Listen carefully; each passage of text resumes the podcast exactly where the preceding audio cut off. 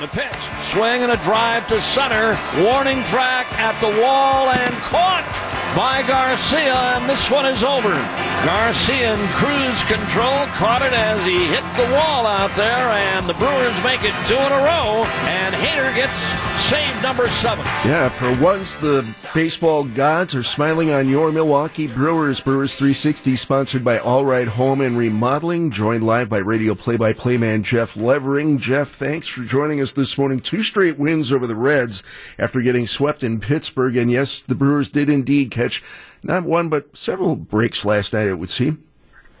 Yeah, things are starting to go their way, Gene, and it's it's finally good to see that for the Brewers. They've been playing better baseball recently. Craig Counsell said after the win on Monday that they played a very complete game, and I'd say they did the same thing last night too against Cincinnati. They got good pitching, timely defense. I've never seen a nine-two put out in my entire life until last night, so that was fun.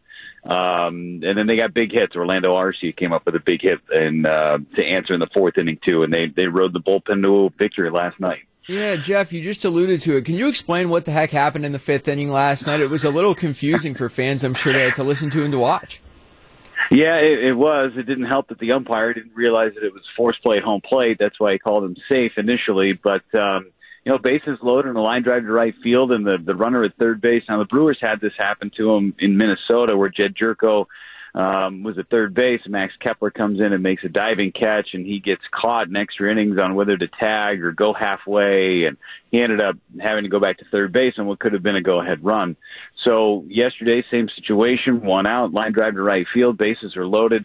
Freddie Galvis goes back to tag at third base, and the ball drops in front of Ben Gamel. All of his momentum is coming forward. He throws a dart to home plate and ends up throwing throwing the guy out. So it, it looks like a force play, like a double play, and you just get the the out at home plate and the bases remain loaded. Woodruff gets out of it with a pop up, but it's a nine two put out in the book, and I think I heard on on the post post game show last night that it was the first time since 2009 that there'd been a traditional nine two put out. So doesn't happen every day.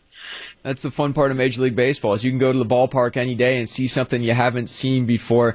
Uh, Jeff, how about Josh Hader last night too? He's now got seven saves on the season, and Craig Counsell talked after the game about just how valuable he's been, not just this year, but over the course of the last two or three. Do you think we appreciate him and his his value to this team as much as we probably should? I think a lot of people do appreciate what he does, but what gets lost is the fact that um, I, I think a lot of people complain that he's not used more, right? And and it's it's tough. You can't you can't have both. You're going to either have him be super dominant the way that he is and get the the rest his arm needs, um, or you're going to use him more often and maybe not have him as dominant as he has been. So it was good to see him go back to back days yesterday. His velocity was about the same last night as it was on Monday.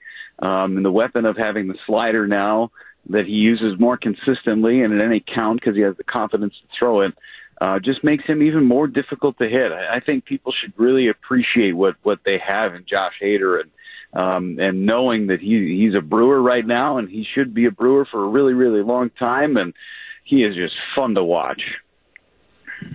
Jeff, thanks so much. We appreciate it. Make it three in a row tonight against the Reds. We'll do our best. Take it easy, guys. Jeff Levering on the First Midwest Bank Hotline on WTMJ.